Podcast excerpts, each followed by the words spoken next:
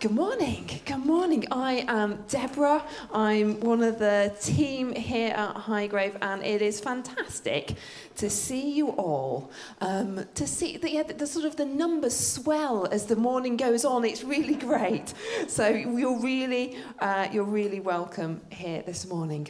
We are continuing our our way of Jesus series, looking at uh, Jesus' Sermon on the Mount in, in Matthew chapters 4 to, to 7.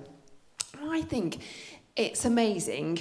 It's amazing and yet entirely logical that the things which Jesus taught 2,000 years ago remain acutely relevant to our lives today. You know, Proverbs uh, tells us the fear of the Lord is the beginning of wisdom. And Ecclesiastes also tells us that there's nothing new under the sun. So, uh, of, of course, the, the, the wisdom that Jesus shared would still be uh, applicable to our lives today. But I think uh, just the, the relevance of the Bible uh, to, to my life and our lives, um, I, I, still find astounding. I'm just going to uh, move the um, music stand a little bit, so just excuse me a second. This is my eyesight, probably. Uh, so today we have reached chapter 7. Uh, it's been quite a long series, hasn't it? We've, we've really sort of uh, dug deep um, in, in the Sermon on the Mount. And what Jesus teaches us in this chapter is so pertinent to our lives in 2022. Uh, let's read from Matthew chapter 7, starting at verse uh, 1. This is where my eyesight is really tested. I'm going to stand a bit closer. Um, Do not judge, or you too will be judged. For in the same way as you judge others, you will be judged. And with the measure you use, it will be measured to you. Why do you look at the speck of sawdust in your brother's eye and pay no attention to the plank in your own eye? How can you say to your brother, Let me take the speck out of your, your eye, when all the time there is a plank in your own eye? You hypocrite, first take the plank out of your own eye, and then you will see clearly to remove the speck from your brother's eye. Do not give dogs what is sacred. Do not throw your pearls to pigs. If you do, they may trample them under their feet and turn and tear you to pieces. So, back in 2020, can we remember back then? It's a bit painful, isn't it? We've just been watching a, a program, a sort of comedy program, and the last series was was was sort of after, written after the pandemic, and it was sort of in a supermarket, and you sort of see uh, the queues and the the empty shelves and the stress, and it just all yeah. We Ed didn't sleep very well the night after we watched that first episode. He he had funny dreams. Um, back in 2020, it started with complaints of stockpilers emptying supermarket shelves uh, in early March. Oh, there we go. Yeah, do you remember? and then developed further when lockdown eased in the summer. One journalist put it like this It became harder to understand where the lay, line lay between right and wrong, and even harder to gather via social media posts, gossip, and personal anecdotes on which side of this nebulous, self determined line most people sat. From this uncertainty came one of the pandemic's only constants judgment. Judgment, the way of Jesus, Jesus on judging. You know, being judgmental isn't a new phenomenon. It's not just, didn't just happen during the pandemic. As, as today's verses tell us, it was clearly part of society 2,000 years ago. But it does feel like it's, it's sort of gone to a new level during the pandemic. Perhaps you felt that annoyance uh, inside when someone has or hasn't worn a mask uh, in a situation you would or wouldn't wear a mask. Perhaps people's caution has got your back up, or perhaps other people's lack of caution has annoyed you. it's always been easy to judge others, but the temptation uh, has reached new heights. Jesus' first words here do not judge, or you too will be judged. Seems pretty black or white, doesn't it? Seems it's an unequivocal instruction not to judge other people. It's none of your business what other people do, so let, let live and let live. But then, in verse 6, he goes on to say, Do not give dogs what is sacred, do not throw your pearls to pigs.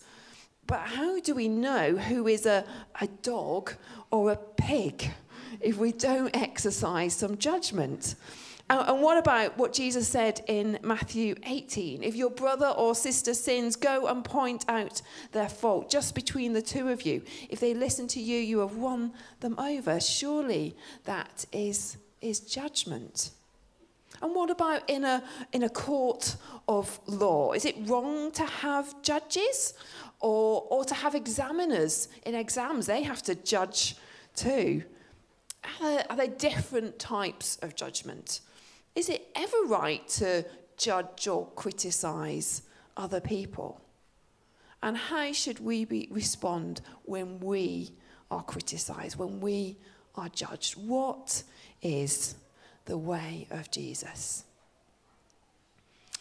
That's what we're going to think about this morning for a few more minutes. So let's look at the passage a little bit more closely and see what the, the way of Jesus is as always, we need to uh, we need to take Jesus' teaching in, in context. Do not judge, or you too will be judged. Is often taken out of context and therefore misunderstood. It's clear from the rest of Jesus' teaching that there's a right kind of judgment and a wrong kind. Of course, we need judges in courts of law to, uh, to uphold the rule of law. As parents, teachers, coaches, mentors, we need to judge how people are doing and, and help them to improve. You know, the Bible encourages us to distinguish truth from lies.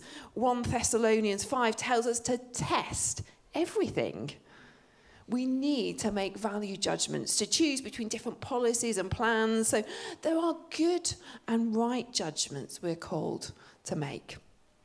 What I believe that Jesus is talking about here when he says, do not judge, is about judgmental attitudes towards others. The Greek word used in this context means to criticize, to find fault, to condemn. The article I read from a, a moment ago goes on to, to say this. When I asked friends if they felt differently about anyone as a result of their behaviour in the pandemic, the vast majority told me their views were most dramatically and negatively changed. Perhaps that's not surprising, given the difference in opinion over what or what isn't uh, acceptable, even, even today. But interestingly, it, it wasn't people breaking the rules that these friends viewed negatively. Let's read the rest of the quote. It says, The vast majority told me their views were most dramatically and negatively changed in the case of people who were critical of others or who were hypocritical, hypocritical, such as shaming rule breakers while breaking the rules themselves. The friends who were surveyed had a negative view of critics and hypocrites, those who were being judgmental. The way of Jesus is don't be a Pharisee. Avoid judgmentalism. Jesus often spoke about the Pharisees, the, the religious leaders in Israel at the time. In Luke 18, uh, some of these uh, described as people who were confident of their own righteousness and looked down on everyone else. Judgmentalism is not an attractive trait. Doesn't honor God, and Jesus wants us to avoid it. So, the way of Jesus don't be a Pharisee, be a thermostat. avoid finding fault. Jesus went on to say uh, in, in verse 2, he said, uh, For in the same way as you judge others, you will be judged, and with the measure you use, it will be measured to you. If we judge, we'll be judged with equal harshness by others. In the end, we'll, we'll create, create an, an environment around us of judgmentalism. Galatians 6 says, A man reaps what he sows. If we sow an attitude of, of judgmentalism or criticism in the way that we speak, or then in our, in our homes or our families or our friendship groups, our workplaces or our sports clubs, uh, or even our small groups, that those places are going to become judgmental and critical places to be. We know what it's like to be around a friend who's always criticizing, always complaining, or, or being cynical. Do you know that friend?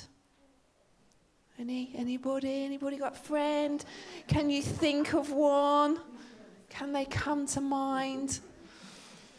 Let's not be that friend. Let's not be that friend ourselves. Let's not be the person who comes to other people's minds. But this verse is also referring to God judging us. With the standard that I am judging others, that's the standard by which I will be judged. When I measure others, that's the, the same ruler that's going to be used for me. The standards you set are the standards that will be required of you. So it's best just to leave that area all alone, leave it in God's hands. Let's be.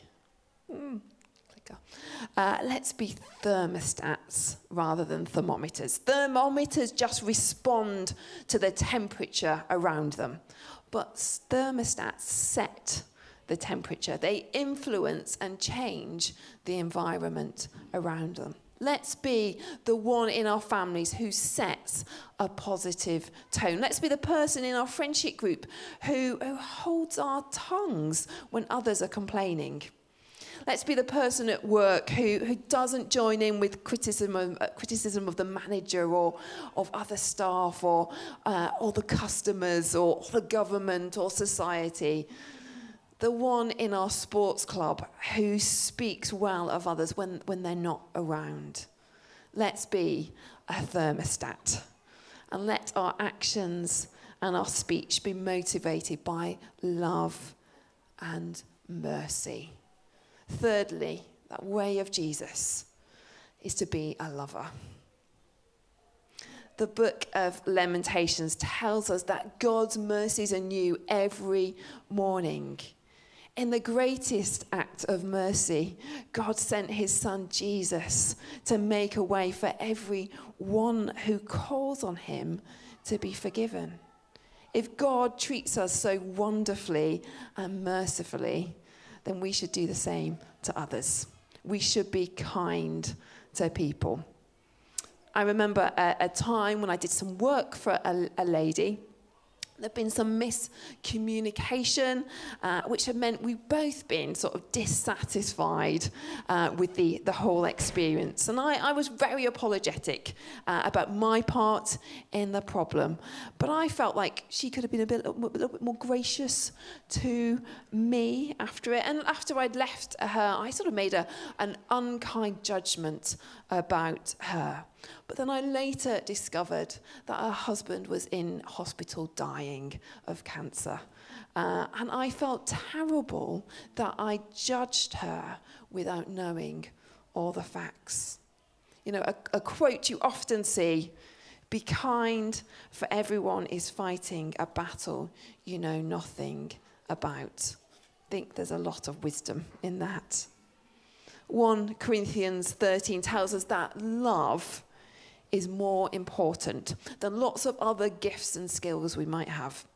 So we might be correct in our assessment of a situation. We might be completely fair in what we say. We might be really persuasive in our words.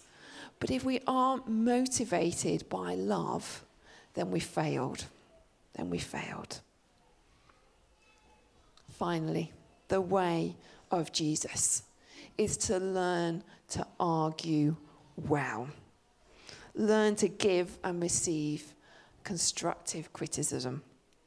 Back to our passage again, verse 3. Why do you look at the speck of sawdust in your brother's eye and pay no attention to the plank in your own eye? How can you say to your brother, Let me take the speck out of your eye, when all the time there is a plank in your own eye? You hypocrite, first take the plank out of your own eye, and then you will see clearly to remove the speck from your brother's eye. You know, the things that we criticize in other people are often the things that are wrong with ourselves. I, have heard it said that the splinter in the other person's eye is often from the same wood of the plank in our eye. Criticism is, of others is often coming from a place of insecurity in our, ourselves. By speaking ill of someone else, we're building ourselves up. You know, if we're going to give constructive criticism, let's do it with humility. We need to check our attitude. Are we being a Pharisee or are we being, uh, are we being a thermostat for good by speaking positively? Is there some insecurity in us that's prompting our response? Are we speaking to someone rather than about them behind their back? Are we motivated by love? And what to do if we receive criticism? It's hard to receive criticism, isn't it? I don't like it. Um, you know, some criticism is totally unwarranted and unfair, and we should just choose to ignore that. We, we need to let it go and recognize it's more about what's happening with the other person than what's happening with us. You know, it's good to talk uh, to the critic, to, to the person who's criticizing us if we have an opportunity. To, there's lots of techniques we, we can uh, use to, to learn to argue well, to have a healthy and effective communication. But as a priority, let's not confront physically before we confront spiritually. You know, in other words, pray first. If someone criticizes you, hold your tongue, pray, and then respond. You know, there's a confrontation to be had, but it's in prayer. It's in prayer first. Let's not take things into our own hands uh, before we've prayed. But sometimes, even if the criticism wasn't communicated well or with the best intentions, sometimes is that there's a kernel of truth in it for us. I like uh, this quote The biggest room in the world is the room for improvement. And Proverbs uh, 13, uh, 15 says, Those who heed correction gain understanding. You know, we need to be willing to properly hear the other person and humble enough to accept their views. Let's ask God to highlight the truth in the other person's criticism, but also to wash away anything that isn't truthful or helpful. So, the way of Jesus. Don't be a Pharisee. Be a thermostat. Be a lover and learn to argue well. You know, I recognize that each of these things are very easy to say, but much, much harder to do. You know, something of, of when we, that, that judgment that we, uh, we make of others is often so subtle and subconscious, isn't it? And it's really hard to recognize when we're doing it. But Jesus uh, showed us the way to love. He taught us the way to love. But He also sent His Spirit to fill us and change us. We can ask the, the Holy Spirit to open our eyes, to bring conviction to our minds, as well as equip us to think and act differently. So we're going to pray now. So why don't you stand with me if you're able? We're going to pray. We're just going to um, take some time just to, inter, just to uh, in, uh, invite the Holy Spirit to, to come.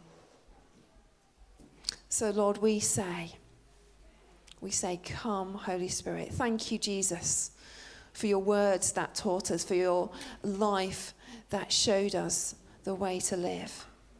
But thank you that you also promise your Spirit to live in us, to change us, to equip us. So, Holy Spirit, we invite you here. Will you come now? We just wait for you for a moment. We wait for you.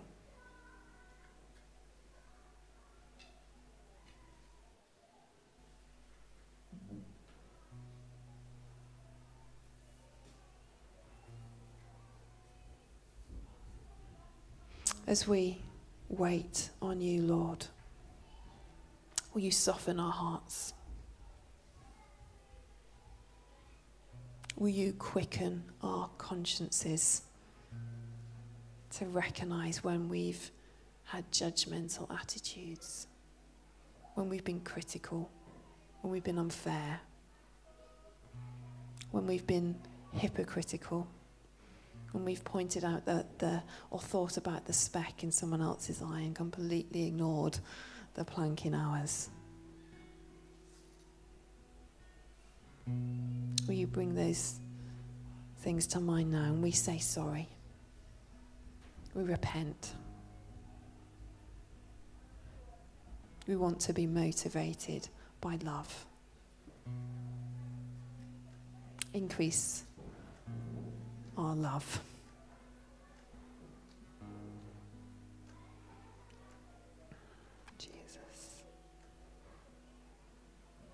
James chapter 5 says, Confess your sins to each other and pray for each other. It's really good practice. It's something that we don't do very often, uh, is confess our sins. We might confess our sins to God regularly, but confessing to others is something that is perhaps not part of our, of our culture. But it's a really biblical practice, a really powerful practice. If there's something that you, uh, some attitude that you want to break this morning, if there's a, uh, something that you feel that you, uh, yeah, you want to, to take, get, get sort of um, distance from this morning, then confessing it to others and being prayed for is a really great idea.